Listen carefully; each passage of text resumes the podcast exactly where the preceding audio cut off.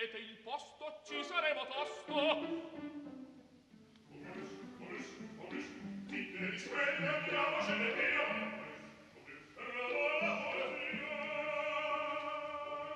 Momus, il caffè dell'opera.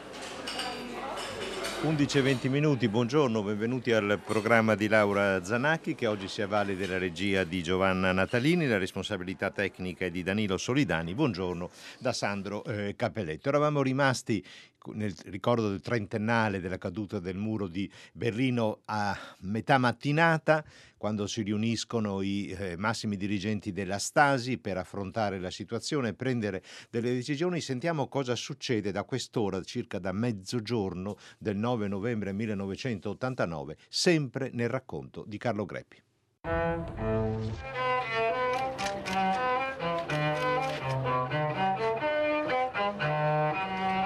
Berlino, giovedì 9 novembre 1989, dalle ore 12 a metà pomeriggio. Egon Krenz, presidente del Consiglio di Stato della Repubblica Democratica Tedesca da 16 giorni, legge forse distrattamente la bozza della nuova regolamentazione trasmessa dal Comitato Centrale del Partito al Consiglio dei Ministri, che dovrebbe timidamente ampliare il diritto all'espatrio per gli abitanti della Germania Est. È ancora una bozza in attesa di approvazione, ma il documento passa di mano in mano alle 18 è indetta una conferenza stampa internazionale, alla quale parlerà il portavoce del Partito di Unità Socialista della Germania Est, l'anziano funzionario Günther Schabowski, segretario della direzione di Berlino Est iscritto al partito da quasi 40 anni. È appena tornato dalle vacanze e non sa che il suo nome sta per essere scolpito a caratteri cubitali nella storia del Novecento perché nel frattempo una voce trapelata, un compagno di partito di Schabowski, Günther Pösch, direttore dell'agenzia di informazione della Germania Est, ha chiamato un collega, un giornalista italiano dell'ANSA e l'ha messo in guardia. Alla conferenza stampa potrebbe accadere qualcosa di epocale, se fai le domande giuste.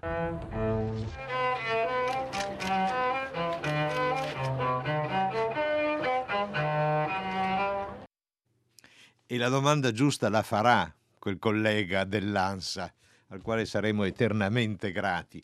Ma per ascoltarlo nel racconto di Greppi dovete avere ancora un po' di eh, pazienza perché la domanda giusta beh, sarà fatta nel secondo pomeriggio di quel 9 novembre. Che cosa apre e chiude eh, il racconto di eh, Carlo Greppi, la cronaca in diretta proprio ora per ora di quella eh, giornata del 9 novembre? Eh, una musica per violoncello perché tutti ricordiamo che Mislav Rostropovich, da Parigi, dove viveva, andò a Berlino col suo violoncello e davanti al muro che ormai stava cadendo, si era aperto, suonò una suite di Bach. Sono passati 30 anni, ma come raccontare tutto questo a dei bambini? Dei bambini che non c'erano, beh, a parte che non c'era chi ha oggi ha meno di 30 anni, ma ai bambini come si racconta la storia? Una storia che ha avuto un momento noto a tutti grazie alla musica, grazie a Bach, grazie a quel meraviglioso interprete che è stato Mislav Rostropovich, russo.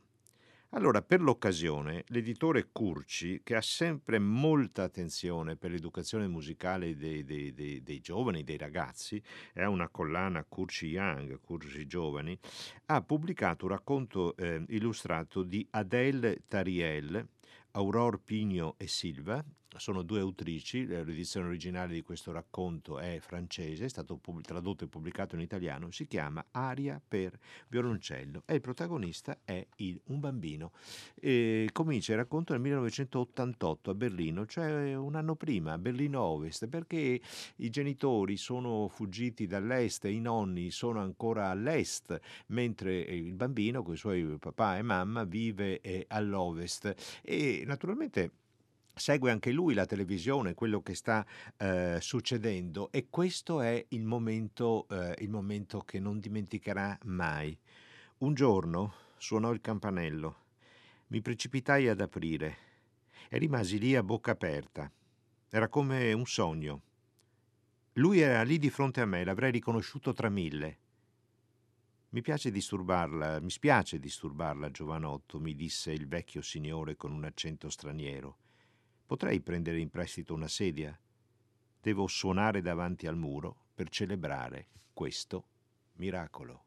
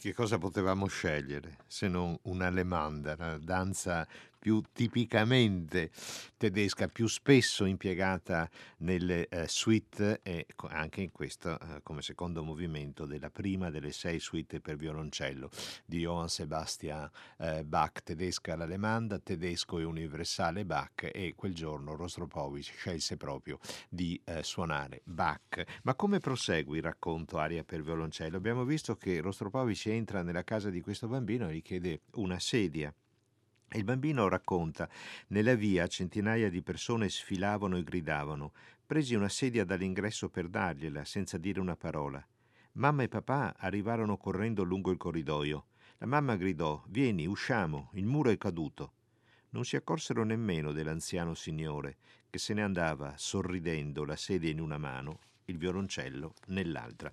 È una bellissima iniziativa, Aria per violoncello, 1989 la caduta del muro di Berlino, un racconto illustrato eh, della Car- Kurci Young, scusatemi, e alla fine ci sono una serie di schede storiche, il muro di Berlino, la caduta del, miro, del muro, Rostropovich, perché il muro, la fine della guerra, l'inizio della guerra fredda, un modo di fare storia attraverso le immagini e anche per una volta finalmente attraverso la musica. E noi andiamo in Russia, cioè siamo andati in Russia con Rostropovich, che in realtà dalla Russia poi eh, se ne scappò, ma eh, e ci ritornò trionfalmente alla fine della sua vita pur rimanendo sempre intimamente, profondamente russo. E restiamo in Russia andando a Bari, perché a Bari, a Teatro Petruzzelli, Va in scena a partire dal prossimo mercoledì 13 novembre fino a domenica 17 novembre, con recite ogni giorno, uno dei mm, titoli più belli della storia dell'opera, cioè l'Eugenie Onegin eh, di eh, Tchaikovsky, l'opera che Tchaikovsky ricava con molta libertà dal eh, romanzo di eh, Pushkin. E l'allestimento che eh, vedrà il pubblico eh, barese proviene da Mosca, dal teatro Helicon di Mosca che è una delle realtà più belle, più vivaci, più originali, più coraggiose anche del teatro d'opera eh, contemporaneo. Noi abbiamo incontrato il regista Dimitri Bertman, eh, c'è un altro motivo di grande interesse perché questo allestimento ripropone l'allestimento degli anni venti del secolo scorso, quindi un secolo fa praticamente, di eh, Konstantin Stanislavski, il grande innovatore, riformatore della tecnica teatrale e anche un regista che si è dedicato al eh, teatro eh, d'opera. Cominciamo a entrare nel clima dell'Onieghin di Tchaikovsky con l'introduzione.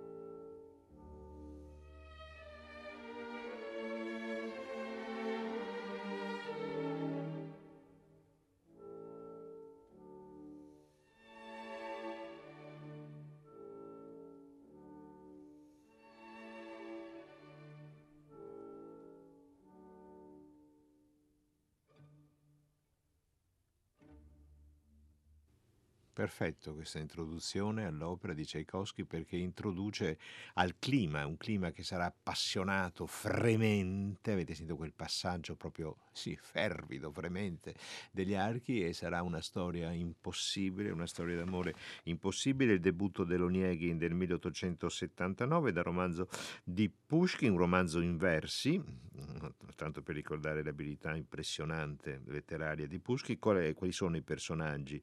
C'è eh, Larien, possidente, e due sue figlie, Tatiana e Olga. Poi c'è la balia di Tatiana, Filipevna, Lemsky, fidanzato di Olga, Eugeni Onieghin, un amico di Lensky. E che cosa farà l'amico di Lensky? Si innamorerà della sorella di eh, Olga, cioè di Tatiana, Tatiana e Lensky, i, Onieghin, i due protagonisti principali. E, ma a un certo punto l'amicizia che pareva solidissima, inscalfibile tra Lensky e Onieghin eh, si sbriciolerà per le donne anche, certamente, anche per le donne, finirà nel modo più consueto e più tragico in cui finivano le amicizie maschili allora, cioè attraverso un duello. E Tatiana, e Tatiana sposerà Onieghin, eh, no, le cose non vanno così, ci sarà un principe che eh, l'aspetta e eh, Onieghin dopo il delitto di cui si è macchiato uccidendo il suo migliore amico, fuggirà per molto tempo dalla Russia, ritornerà, troverà Tatiana, ma non sarà più la sua Tatiana, sarà la signora sposata che eh, non si aspettava di trovare. Bene, eh, Lemsky, l'aria.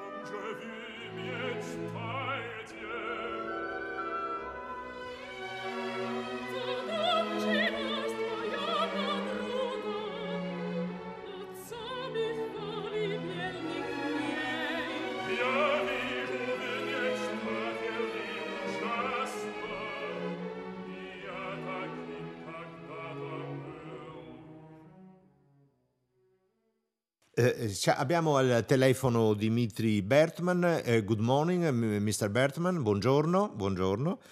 Grazie, buongiorno, buongiorno. grazie, di, essere con noi.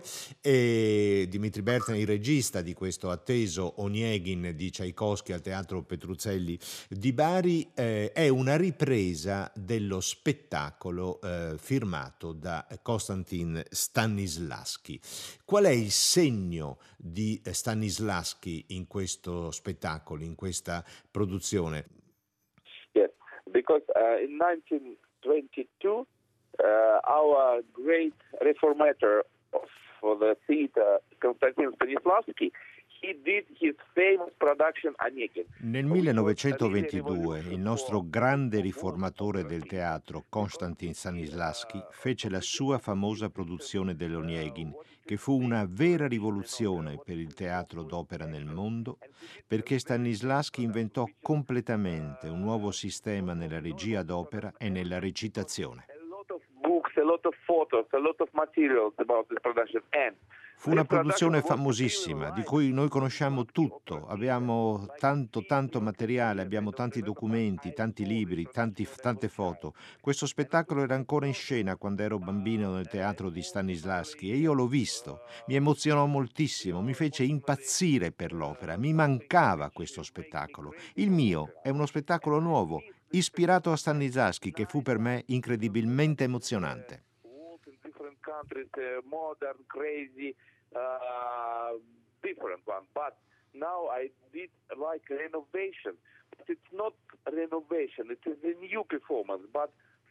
uh, for motif of Stanislavski, it is sets which is looking a little bit similar, but it is incredible emotional. Dopo questa dichiarazione d'amore verso eh, Stanislaschi, così intensa, così appassionata che abbiamo sentito, ma perché lei, Bertman, che è un regista contemporaneo mh, molto stimato, eh, una volta si diceva avant-garde, di avanguardia, perché ha sentito il bisogno oggi di riproporre questo spettacolo di Stanislaschi? I think because now people start to misunderstand what it is direction, what it is. uh, Penso che l'ho fatto perché adesso la gente inizia a, fra- a fraintendere cos'è stata la sua regia e la sua arte. Ricordiamo la sua opera attraverso i disegni, attraverso le teorie della recitazione, ma non ricordiamo più come lui stava sul palco. E la cosa principale per un regista è come muove le scene, come crea i personaggi, non come i personaggi sono vestiti. Per me è questo interessante. I costumi non sono affatto importanti, gli abiti non sono importanti, come le anime. It's not uh, not important than soul.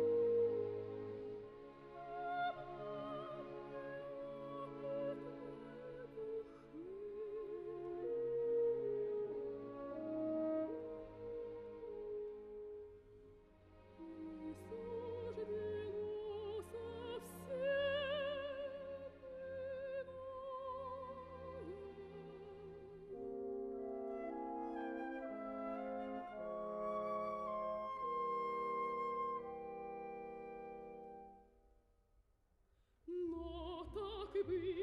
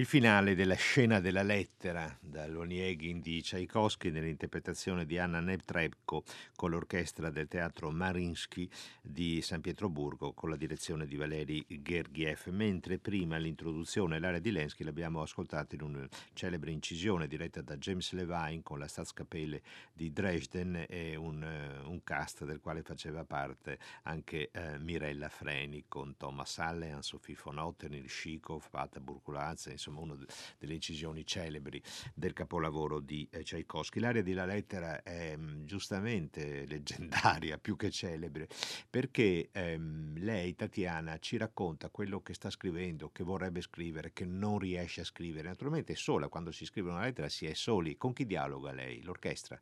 È l'orchestra che eh, anticipa, commenta, eh, le propone delle riflessioni, dei momenti e come un, veramente uno sismografo sensibilissimo ci porta porta dentro ogni sua reazione emotiva fino alla convinzione io sono innamorata, punto, di lui, punto. Poi sembrano andare le cose a questo punto dell'Onieghi, dice Tchaikovsky. Ricordo che ci stiamo eh, occupando um, dell'Onieghi perché va in scena il Petruzzelli di Bari a partire dalla prossima settimana, da mercoledì dal 13 in un allestimento che proviene dal teatro Helicon eh, di eh, Mosca con la regia di Dmitry Bertman che riprende la regia storica di Konstantin Stanislavski, la direzione di Valeri Kirianov e un, un cast interamente eh, russo. Bari è una delle città più russe d'Italia, a, a Bari ci sono 6.000 cittadini russi ci sono le spoglie di San Nicola, c'è un pellegrinaggio anche di molti fedeli eh, ortodossi e per questa iniziativa per questa messa in scena, il Petruzzelli di Bari offre ai cittadini russi che vivono a Bari, che risiedono a Bari, il biglietto d'ingresso scontato del 50%. Ritorniamo all'intervista a, Bertman. Avete sentito prima la stoccata molto forte che ha dato a tanti registi contemporanei, pur essendo lui un regista contemporaneo. In nome di Stanislaschi ha ricordato che la cosa principale non sono le scene, non sono i costumi, sono come si muovono i personaggi. Noi oggi spesso vediamo dei sontuosi allestimenti, dispendiosissimi, spesso anche inutilmente dispendiosi, perché stanno su poche recite e poi via nei magazzini e teatri, sperando in una coproduzione, sperando in una ripresa, e vediamo dei vuoti, delle amnesie lunghissime dei registi per quanto riguarda la direzione dei personaggi. È esattamente il contrario faceva Stanislaschi. Per questo, allora, allora.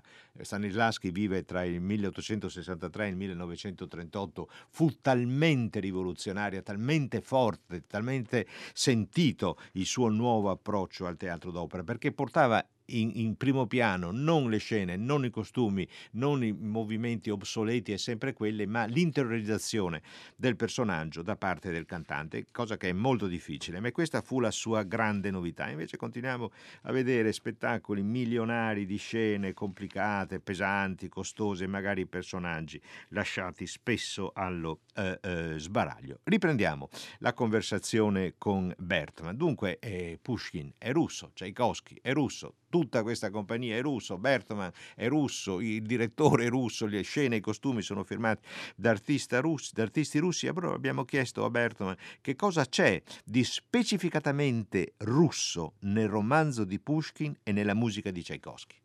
Pushkin wrote uh, his poem uh, and Tchaikovsky did his opera. They are both completely different things. Uh-huh. Pushkin scrisse il suo romanzo e Tchaikovsky la sua opera e sono due cose completamente diverse. Tchaikovsky fece una cosa del tutto nuova perché scrisse di se stesso. Voglio dire che Onegin è la storia di una persona sola e di come due persone non riescono a stare insieme e vanno verso direzioni diverse, di come sono destinate a non incontrarsi, a non trovare l'anima gemella. Credo che questa sia la caratteristica principale di Onegin. È una storia intima, non è russa, è universale. It is very, very inside things, which is uh, people have and I think it's not just Russian, it is a uni- universal for Uni- all world. Eh, eh, caro Bertman, una, lei è, è, il fondatore, il direttore di uno dei più importanti teatri d'opera di Mosca, l'Helicon Theatre, il teatro Helicon, che ha portato a Mosca la scena eh, contemporanea, il teatro d'opera contemporaneo. Eh, in che momento è eh, il suo teatro, l'Helicon adesso? Yes, uh, you know, we have now incredible building, which is Moscow built for us. Adesso abbiamo un edificio incredibile a Mosca, secondo me è uno dei più bei palazzi del mondo. È bellissimo, tecnicamente molto efficiente e moderno.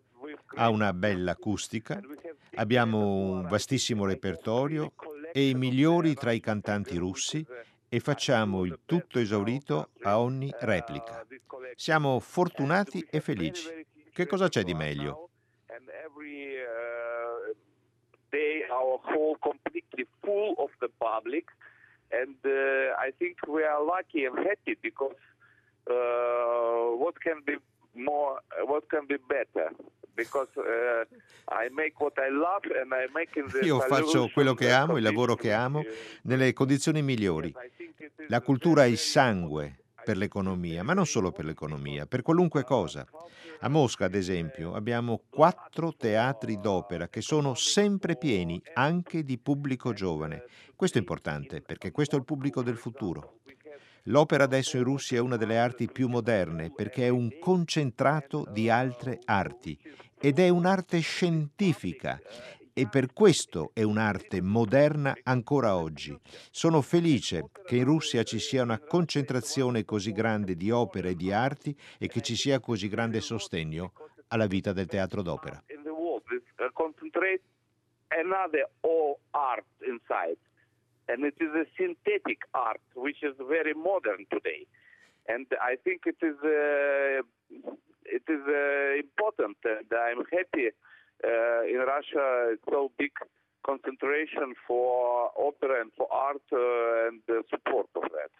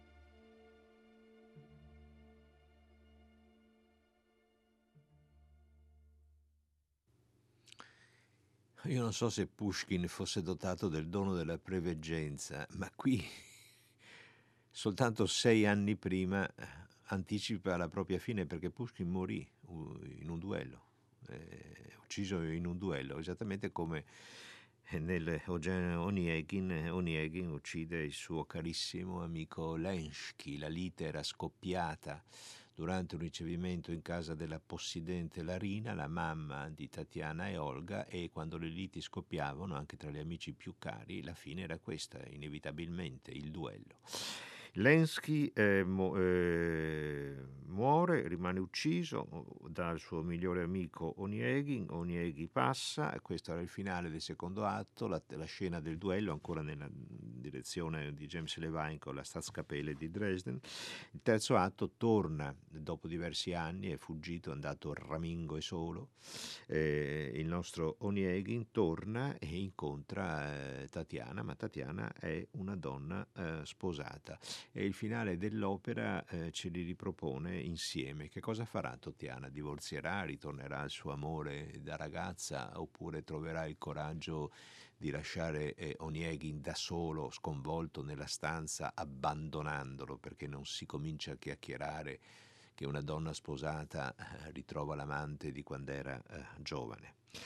Adesso ascolteremo il finale. Voglio ringraziare ancora Dimitri Bertman per questa intervista. L'abbiamo realizzata, lui stava, stava, partendo per arrivare a Bari, dove è arrivato, quindi eravamo in collegamento telefonico con il suo teatro, l'Elicon eh, di Mosca, qualche disturbo nella linea, ma eh, se andate a Mosca eh, cercate di andare a vedere la programmazione dell'Elicon, perché è un bellissimo nuovo teatro a Mosca e poi perché è il teatro che ha veramente portato rispetto a l'andamento piuttosto tradizionalista dei principali teatri d'opera sovietici, eh, scusate russi, e oggi è caduta il muro di Berlino e quindi faccio confusione, il, il, il Bolshoi o il Marinsky, e l'Elico invece è dedicato a produzioni non solo di opere contemporanee, ma di opere del grande repertorio, però con un punto di vista registico innovativo. E molto successo ha avuto questa riproposizione dello spettacolo del 1922 di Konstantin Stanislavski che Bertam riporta ora al Petruzzelli di Bari. Finale dell'opera.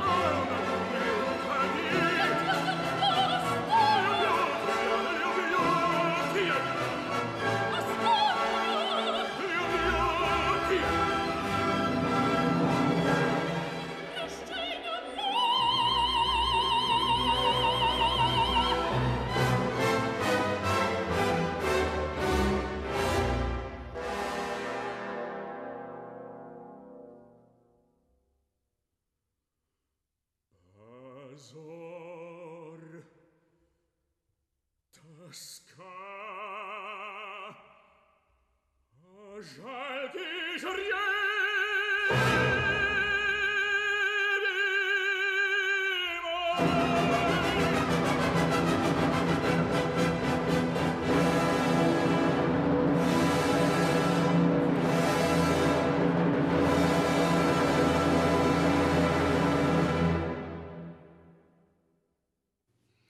Sì, ti amo come non ho mai smesso di amarti in questi sei anni da quando te ne sei andato dopo aver ucciso Lenski, ma ormai non c'è niente da fare. Sono una donna sposata e vado via. E a Eugenio Onieghin non resta che gridare la propria disperazione. Il finale meraviglioso dell'Onieghin di Tchaikovsky che abbiamo ascoltato nell'interpretazione di Mirella Freni come eh, Tatiana, di Thomas Allen come Onieghin nella eh, direzione di James eh, Levine. Ogni volta che ascolto dei cantanti non di madrelingua cantare in un'altra lingua, in questo caso il russo, beh, la pronuncia era, per quanto ne posso capire, perfetta, perfetta proprio. Quindi il grande lavoro, il grande sforzo che si fa per imparare a cantare in una lingua che non è la tua.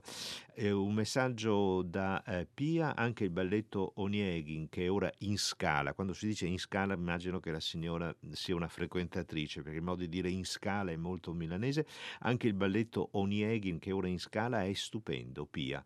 Ehm, apprezzo, sono messaggi giunti al numero della comunità d'ascolto di Radio 3, apprezzo la vibrante difesa dell'essenza della messa in scena operistica, ma pensi che mh, molti anni fa al Comunale di Bologna ho avuto la fortuna di mettere in scena La Dama di Picche di Tchaikovsky con Delma, il direttore d'orchestra, che amava molto faceva benissimo Tchaikovsky. Abbiamo speso 14 milioni, no, non ci posso credere. 14 milioni di che cosa? Di lire, di euro? È, 14 milioni di euro mi sembra, mi sembra un diciamo un po' troppo anche per le produzioni più dispendiose dei nostri teatri d'opera. Bene, e si è fatto tardi, eh, Momus deve chiudere, ricordo che abbiamo dedicato la nostra puntata di oggi di Momus all'Onieghin, in scena dal prossimo mercoledì al Teatro Petruzzelli eh, di Bari, con la regia di Dimitri Bertman, è un allestimento che riprende lo storico allestimento di Konstantin Stanislaschi del 1922. Un attimo e ci accomodiamo andiamo di là, in sala da concerto.